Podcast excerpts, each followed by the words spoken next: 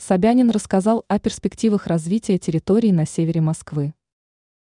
Объекты социальной инфраструктуры строятся во всех районах столицы, однако есть районы, где это необходимо выполнять ускоренными темпами.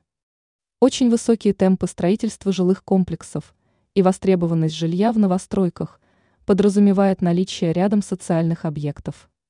Уже несколько лет задачи по развитию социальной инфраструктуры городским службам помогают решать частные инвесторы. За определенные преференции при строительстве других типов недвижимости они строят школы и детские сады за свой счет и передают на баланс города. В канале Телеграм мэра столицы Сергея Собянина сообщается, что на севере Москвы в ближайшее время достроят детский садик, две школы и несколько поликлиник. Это улучшит доступность образования и получение качественных медицинских услуг. Ранее уже сообщалось, что в столице – на социальную инфраструктуру до 2026 года ежегодно будет направляться до 30% городского бюджета. Но, как показывает практика, при необходимости правительство столицы всегда направляет на такое строительство дополнительные средства.